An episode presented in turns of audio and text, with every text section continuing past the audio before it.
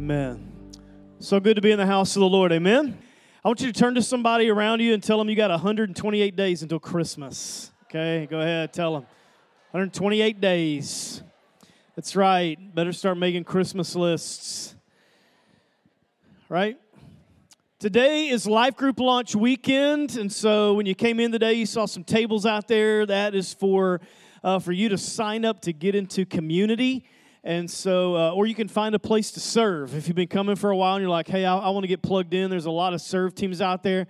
We've got about 30 different places for you to plug into ministry here. And so you can peruse that in between the services. You can even go now if you want and beat the rush and walk around out there. You're not going to bother me by doing that. So I do want to pray over this every single time we do a life group launch. We talk about one very important topic, and that is people. And so today I'm going to be talking about the importance of us being in community with each other. But I want to start just by praying over us, okay? Father, we love you. Thank you so much for the people of God and the presence of God. We thank you for just another fantastic opportunity to be in the house of God. Thank you for the presence of the Lord that we feel in this room. Thank you for worship. And God, we pray today that you'd speak to our minds, open our hearts, God. Let this word fall on good soil today. That God, that we would see the importance of living life together with other believers and being in community, having friends. And so God, just speak to us again on the importance of this topic. We give you a lot of glory today and a lot of honor, and we thank you for it. In Jesus' name we pray, amen. I want to start today by going to Psalm chapter 68 and verse 6. And basically, I'm going to paraphrase here for just a minute. But it basically is saying this, that God takes lonely people and he puts them into families. That God takes isolated, lonely people and he puts them around other people, okay? And if you look at the beginning of time and you look at God and Adam's relationship, you're going to see one big mystery kind of unfold. Genesis kind of gives us this idea that God would come down, he would walk with Adam, and that they would talk with each other. The King James Version says it this way, that he would talk to him in the cool of the day. Another version says when the wind would blow, that God would come and he would kind of bring this wind, and he would talk with Adam face to face. And one day they're having this conversation, and God basically tells Adam, listen, you're not good by yourself. And you and I, if you think through any theological grid, you kind of look at that and you kind of, it doesn't sit well with you, because you kind of go, how does a guy who's in direct communication with God have any lack in his life? How is that person not whole in every single way? And this is what I think is the premise behind God's statement to Adam, is because God knew that we needed somebody to walk through this life who would experience it in the same way that you and I walk through it.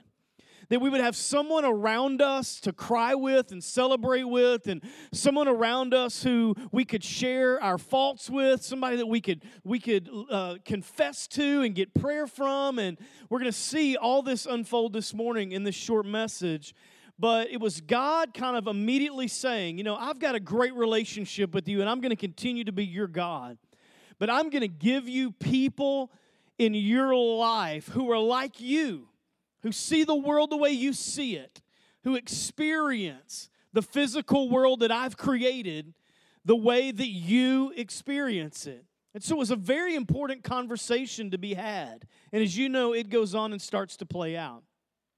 I don't know how many of you know what an oxymoron is. Not a moron. Some of you know exactly what that is.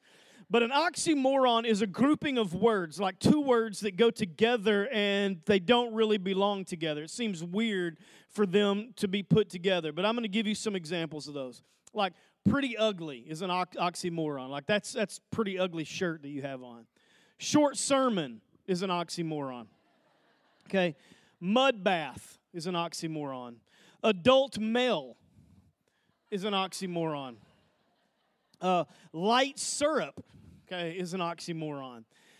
But a very serious oxymoron is this: isolated Christian or lonely Christian. Someone who is actually striving to be like Christ, a believer who is living life by themselves on an island Someone who's just trying to make it work. They're trying to do all the right stuff. They're trying to be all the things God is calling to be, and they're doing it by themselves, right? So if you were to ask Christians why God placed us on this planet, if I brought up a dozen of you and I handed you the mic and I said, I want you to tell our whole church why it is that you believe God put us on this planet, the common theme among those 12 voices would be this: to glorify God with my existence, okay? That somehow in what I'm doing, what I'm saying, and all of those things, I want to glorify God. And that's a religious answer, and it's a good answer, but it's incomplete, okay? And so let me explain. There are two big choices in your life that everybody in here is going to have to look at one point or the other. The first one is a lordship issue. Am I going to make Christ the Lord of my life? This is such a big question that there are churches across our city of all kinds of denominations and movements and schools of theological thought that are taking time out this morning to share the gospel, to say, does anyone here need to make this decision to make Jesus Christ the Lord of your life? So the second big thing is this. Who are you going to live your life out with? Who is going to be your inner circle? Who's going to be the people that you're able to go to and connect with and make friends with and say, you are going to be in my life and I'm going to be in your life? And this is going to be a lot more than just a shallow thing, because the church is notorious for being shallow. We use the word love often, and it's a buzzword to some. We walk in, we see somebody, love you. We walk in, we see somebody else, love you. And we say that, but a lot of times our relationships formulate around, how are you? I'm good, I'm good. How's the family? They're good, everybody's good. How's your job going? It's good, everything's good. And that's it. That's the whole experience. So what I believe God is asking us to do is come into depth with each other, to support each other. And I hope I've got enough scripture this morning to give us that. Sometimes people truly feel that they don't need anyone. And some of you are hardwired by this, honestly. You are an introverted personality. And so your idea of church is to come in 5 minutes late, leave 5 minutes early, so you don't dare have to talk to anybody. Somebody the other day posted to us and said, your church is the most high-fivingest church I've ever been to. Okay, here's the reason we have you high-five each other, because you wouldn't touch each other unless we made you. And some of you, you high-five somebody, you immediately pull out the Germex, you're like, right there in front of them, you know. We force you to interact with each other because it's very important. There's a great story about an independent mind. His name was Muhammad Ali. We all know him from watching fights and interviews. He was extremely confident. He was an independent thinker. He didn't care what anybody else thought. But there's this little story. I always plug it in when I'm talking about life group launch, because he was on an airplane one time, and the stewardess was going up and down the aisles, and she was saying, hey, buckle up, buckle up. The captain is preparing for takeoff. Everybody has to buckle up. Part of my job, I got to tell everybody, buckle up. No, but we're not leaving this tarmac until everybody buckles up. And she got to Muhammad Ali, and she said, you need to buckle up. And he said, Superman don't need a seatbelt. And she said, Superman don't need a plane either. Now buckle up. That's right. Okay. Independent people, sometimes you got to be told you need somebody. And so I'm telling you this morning, no matter how an independent thinker you are, no how great your skill set, no matter what natural abilities and talents the Lord has given you, you are still not good by yourself. And he's told us this from the beginning. Don't be alone. Don't be isolated. So God really intended relationships to be a blessing, but we've all had some bad ones. We've all had a friendship or a relationship, even a church experience, go bad. And we look at that and we get a little bit tainted and jaded, and we say, you know what, I'm going to get close to people, but not as close, because the last time I was this close with somebody, I got hurt. Or the last time I really served a church with all of my heart, I got overlooked. I got hurt. And we are pulling something from the past into our present and projecting it onto the future. And what it does, it isolates us. Just like a kid who touches a stove says, I'm not going to do that again. We do the same thing with our relationships. I'm not going to get close to them. I'm not going to tell them anything about my life. Everything is going to be shallow. Everything is going to be superficial. And God is saying, stop it. That's not the life I have for you. To walk through and just know each other's names or high-five each other in church, it's so superficial. He said, I want you to get to know each other. I want you to live life together. I want you to be in community with each other. So God sees an importance in it. So today we're going to look at Ecclesiastes as a source of this discovery. And I want to tell you just a little bit of background before I hop into the text. It's Ecclesiastes chapter 4 if you're following me in your Bible. Ecclesiastes is one of three books classified as wisdom books. Most scholars concretely agree that King Solomon was the author of Ecclesiastes. And he starts his book by saying this famous adage, meaningless, meaningless. Everything is utterly meaningless. What a great intro, okay? I want to dive right into that book. And so when he says, listen, meaningless, meaningless, this is an observation. He has a very analytical mind. And he's looked at his people. He's looked at his community. And he said, I want you to look about all these people who are striving and working and collecting for what? Nothing. We're all going to die. That career's going to end. One day your body's not going to do what you want it to. It's meaningless. So you can stop going to the gym right now. Your body's not going to do what you want it to do. Okay? It's a free pass. And so he looks at these people and he says, listen, we're all broken and life is meaningless and food is meaningless and clothes are meaningless and all this stuff in this palace, meaningless. Being served, meaningless. This ring on my finger, this incredible wardrobe, that hot chariot I got out there, meaningless. All of it. And he uses this great word. It's a Hebrew word that means havel. Havel means meaningless, but havel gives us an image with it. It's a vapor, a brief breath. It's kind of like when we go outside in the next couple of months and it's going to start cooling down, and some mornings you're going to go out to get in your car and you're going to see your breath, and you're going to say, man, it's cold out here. And before you can even get that thought done, that breath is going to be gone. And this writer is saying that's what our lives are like. Here one day, gone the very next.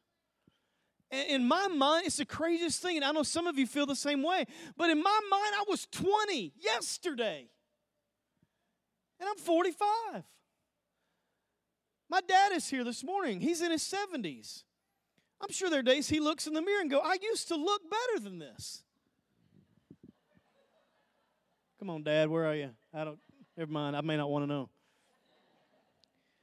Meaningless, meaningless. He goes on. He's so dedicated to this that he repeats it 38 times. He describes life as temporary, fleeting. He says time is not on your side and everyone's going to die. And all the temporary things we care about and the earth is going to pass away. And he covers status and wealth and career and possessions. And he even says that pursuing those things are like chasing the wind. He said you never just really get your hand on it. It's like you can get a taste of it, but you can't get it. You know, you can't just grab a hold of it and, like, call it yours. It won't happen. And he gives us this great insight to relationship. And so I want to go to Ecclesiastes chapter 4. I'm going to read verse 7 through 12 through the NLT today. This is what it says. Solomon says, I observed yet another example of something meaningless under the sun. This is the case of a man who was all alone, without a child or a brother, yet who works hard to gain as much wealth as he can. But then he thinks to himself, who am I working for? Why am I giving up so much pleasure now? It is all so meaningless and depressing. Verse 9, two people are better off than one, for they can help each other succeed. If one person falls, the other can reach out and help, but someone who falls alone is in real trouble. Likewise, two people lying close together can keep each other warm, but how can one be warm alone?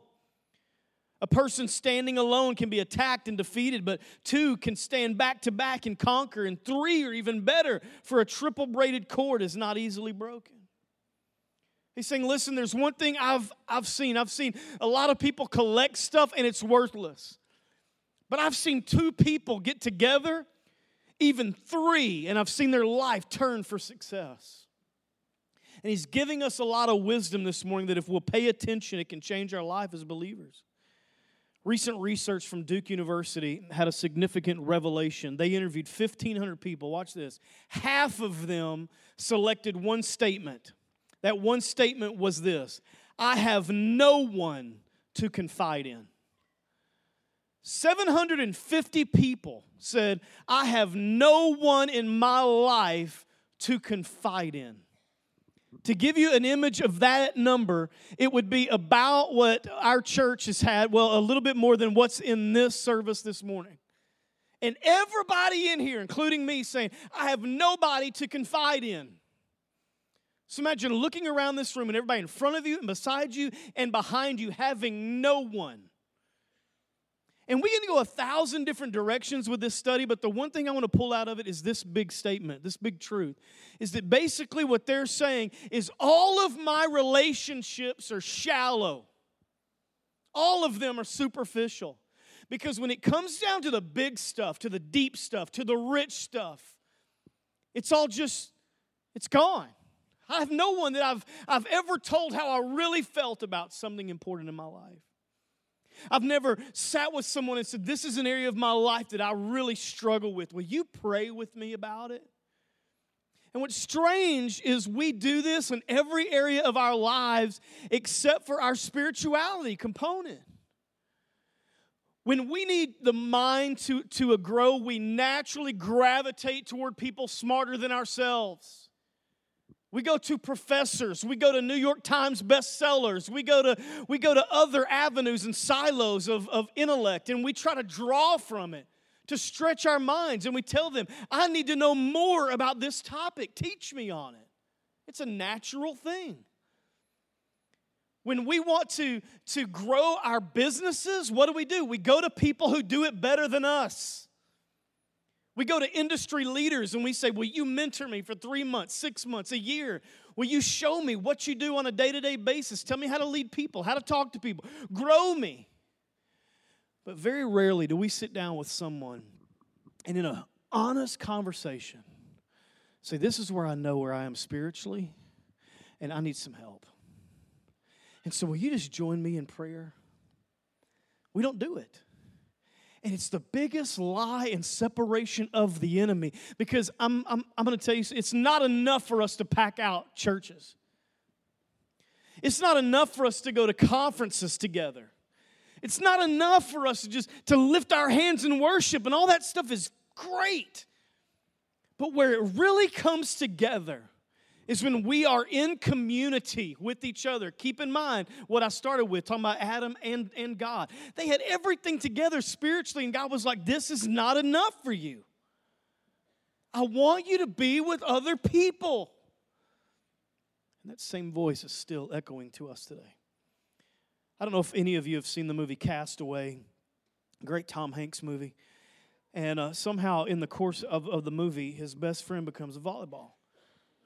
Anybody remember that? Okay, three of you. That's great. Should invest in Netflix this afternoon and watch that. He's got this volleyball friend. His name's Wilson. And he gets so into it that he's like, he posts him up and he looks like he's got a face. And so he draws little facial features and he talks to him. And he's talking out to him, and he survives storms and his loneliness, and he just kind of projects it onto Wilson. And it gets so out of hand that during a storm, Wilson falls off the boat, and he starts floating out, and he sacrifices his life to go after a volleyball. Now, here's the big, big point here. When you are by yourself, you go crazy. You lose your mind. Your best friend becomes a volleyball. Some of you talk to yourself way too much. Okay, some of it, okay. What you do, not okay. You've isolated yourself. You've pulled yourself away from it. So for those of you who are naturally shy, you look at life groups and you think to yourself, this is an arranged friendship. They're trying to force me to be friends with somebody. Here's what we don't want to do. We're not trying to create an uncomfortable or awkward moments. What we want to do is cultivate an environment where you are never disconnected from people. It does not mean you cannot be yourself. We just do not want you to be isolated, okay? So let me give you three thoughts quickly on relationship. I'm going to fly through these. Verse 9 of chapter 4 in Ecclesiastes said this, "Two people are better off than one, for they can help each other succeed." Scripture is chocked full of people getting together and doing great things. That you can succeed. When you look at successful people, what you're going to see are people who are behind them somewhere, maybe in a crowd, in a quiet, shadowy corner, is still someone in their life who loved them, prayed for them, cheered for them, let them cry on them, was an honest sounding board for them. And you may never see that person in a public way, but every successful person has someone behind them pushing and shoving them towards success. I do not want to imply that if you are lonely today that you aren't successful. But I do want to echo Scripture that being connected with people of faith will help you succeed on a greater level. For me, my parents started this foundation for me. They were very inspirational for me. They were solid, predictable people. They were in my life as a constant. They encouraged me. My father was not a pastor. He didn't know the first thing to do with me when I began to communicate that I wanted to be in the ministry. But he would pray for me. He would encourage me. He would tell me to do it. If I needed a resource, he bought it. There were things that he did that were just constant for me. My mom as well. I had a youth pastor. And he was the first guy. His name was Kenny. He was the first guy to tell me that I was a leader. And then he gave me something small to lead. I had an elementary teacher. She looked right at me. I was 5th or 6th grade, and she said, "I think you're going to end up being a pastor." I don't know the context of that. I was probably taking up an offering in elementary school. You know, but 10% of lunch money goes right, all 10%. That's probably what I was doing. I had a pastor named Jimmy. He taught me to love education, read things bigger than you are. That's what he would say to me. Find an article that blows your mind and read it over and over and over again. Get out a dictionary if you have to. Call somebody about it. Understand it. Stretch your mind. Pastor Rick taught me how to lead more confidently. Throw your shoulders back, lift your head up, do the best job that you can do, and that's excellence. Lead with confidence. We all need people in our lives to encourage us. My wife, at some of my lowest moments, was a hero for me, who believed in me and looked right at me and said, "Not only are we going to get through this, but in the end of it, you're going to be better for it." We got to have people in us who are pushing us along. So we got to have a place in our lives where we can be ourselves, our authentic selves. And that place should be the church. Why should we ask people about business and ask professors about intellect and not be able to come to the house of the Lord and ask a fellow believer to pray with us? There are two reasons why most people will leave a church. The first one is children's ministry. Because parents will say, if my kids love ministry, I can put up with awful preaching. Okay? If my kids love children's ministry, that's fine. But if they don't like it, I will go somewhere else where my kids are loving church and I'll put up with anything. Children's ministry. The second big thing is people say, I don't feel connected, right?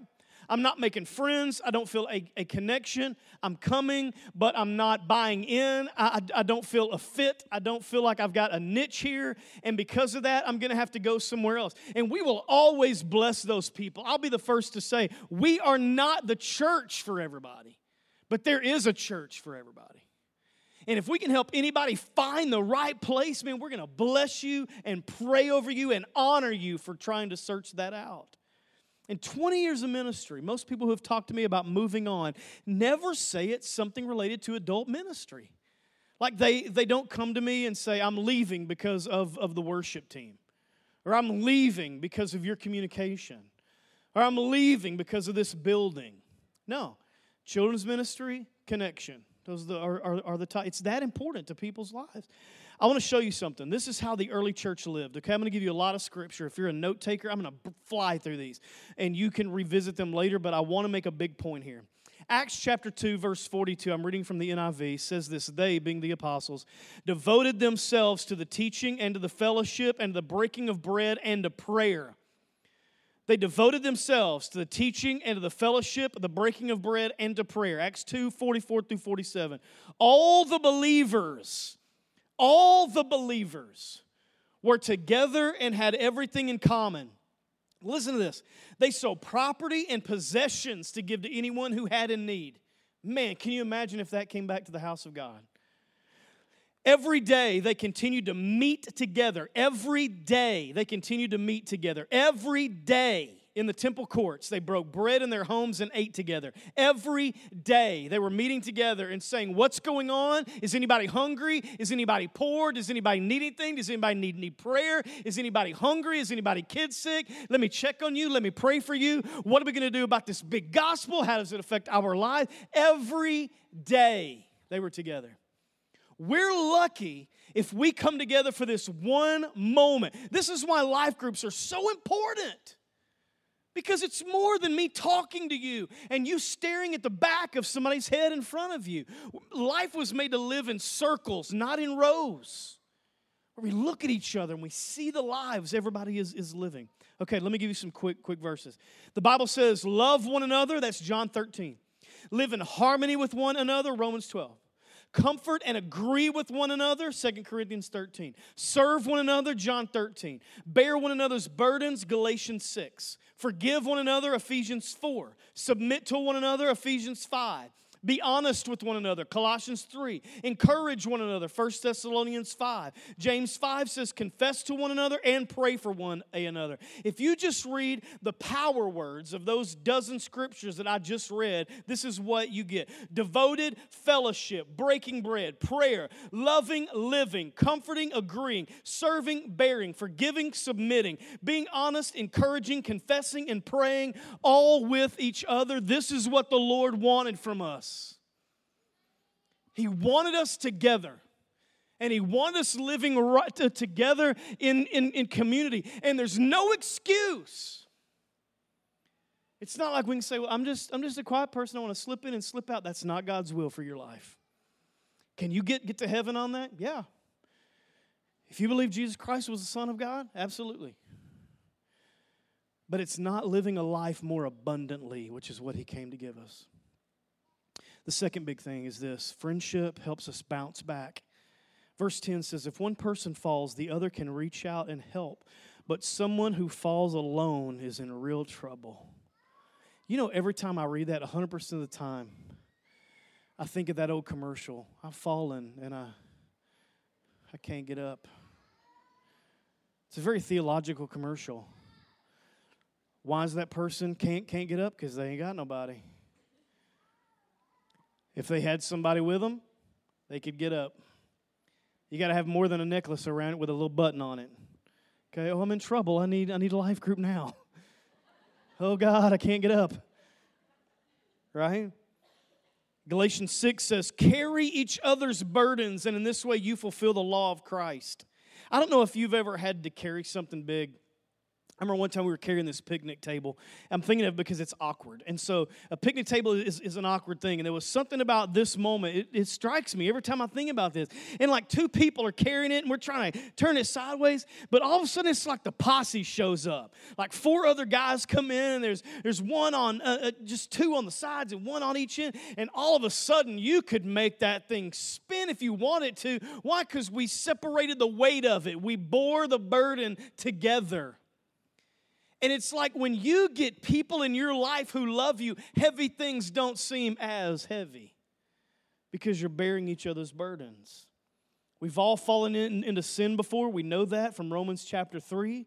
Maybe some of you right now are in the middle of sin. You don't know how to get out. You're isolated. The enemy's put you on an island. You've gotten comfortable being by yourself and around your own thoughts, and maybe you're talking to a volleyball. And you need some traction.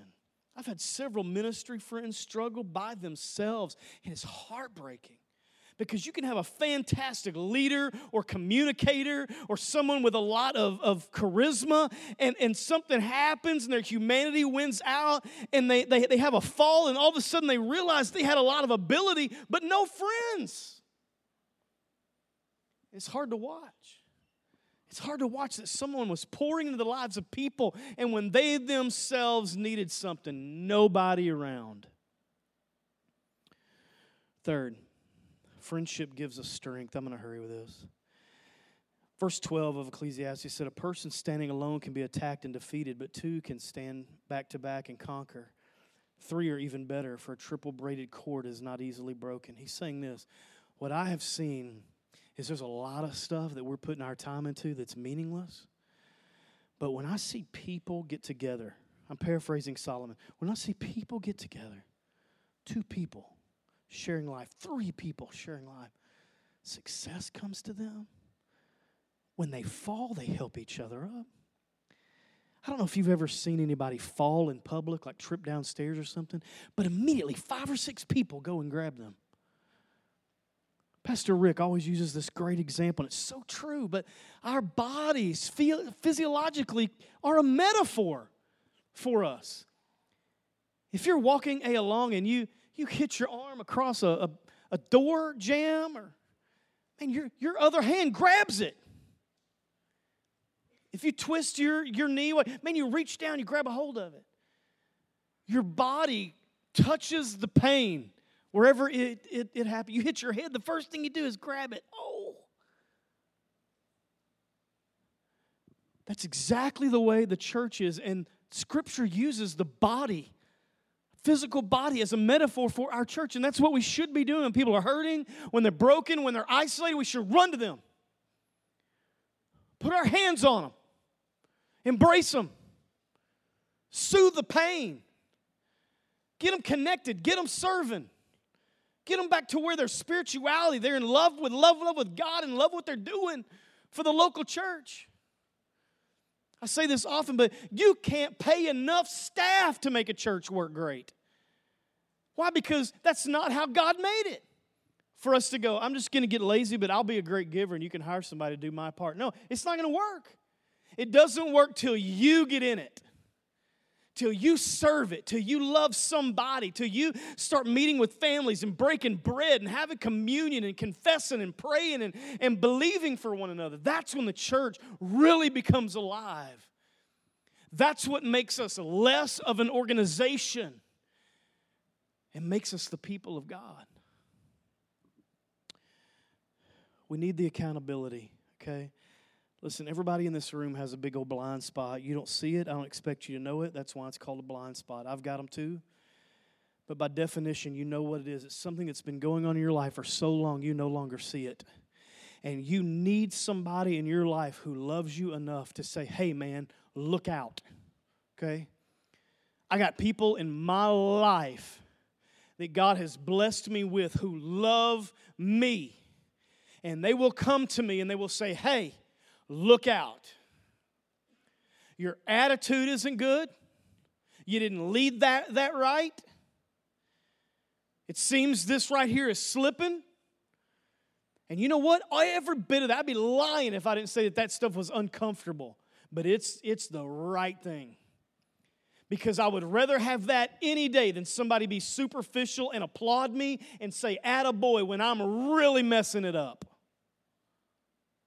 We all need those people in our life because listen, the weakest form of love is someone that sees someone in danger and hope that it works out best for them. The weakest form of love in this place is when I see you about to run off a cliff and I don't care about it. That I care more about offending you than saving your soul. That I care more about me saying the wrong thing than helping save your marriage. Somebody's got to have some guts in the house of God and say, I'm going to step in. I'm not trying to be intrusive. I'm not trying to offend you. I'm trying to keep you from falling off a cliff. That only comes from relationship. That only comes from fellowship and breaking bread and confessing and praying. And somewhere along that journey, trust sets in, and we let people speak to us from a position of love. And it's no longer, how are you? How's the kids? How's your job? Great, let's go in here and worship. But it's about real life stuff, man.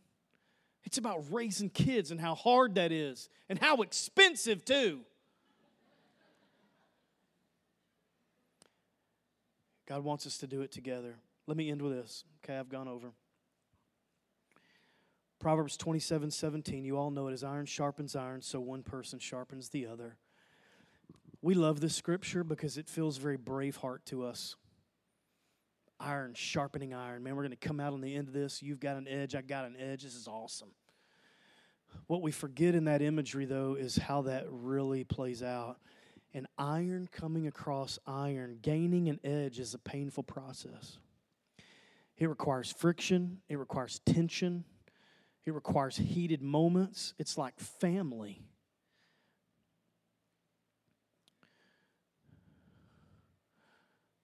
Growing up, my father respectfully said things to me that hurt my feelings, but they grew me. He also said things to my backside with a belt, and that didn't feel good either, but it grew me and made me very afraid.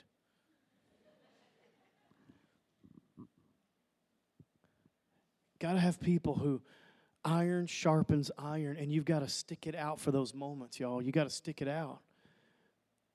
You can't be offended every time someone points out a blind spot. You can't be offended because someone wants to disciple you. You can't be offended because someone who loves you actually sees something in your life that's going to make you better, and they call it out in you. Because some of you don't have anybody in your life cheering you on. And some of you don't have anybody in your life challenging you, and you need both. You need someone who cheers you and someone who challenges you. And for some, you're blessed. That's going to be the same person. And we don't care today what happens out here. We don't care if you go out here and you sign up for a Bible study or a men's group, some organized. We don't care. We don't care if you come in and you do it organically, that you find 2 or 3 people who you are already in relationship with, and you commit, hey, let's go to coffee, let's have lunch 2 times a week, and we're going to get deeper. We're going to stop all the how's the kids and whatnot, and we're going to talk about really where we are with God, and you make a commitment. We don't care if it's organic or you're a part of something that we've organized. Just do it. Just get in community, because it makes everything we do stronger and better. All right? I want you to stand with me all across the room. I want you to hold hands with somebody beside you.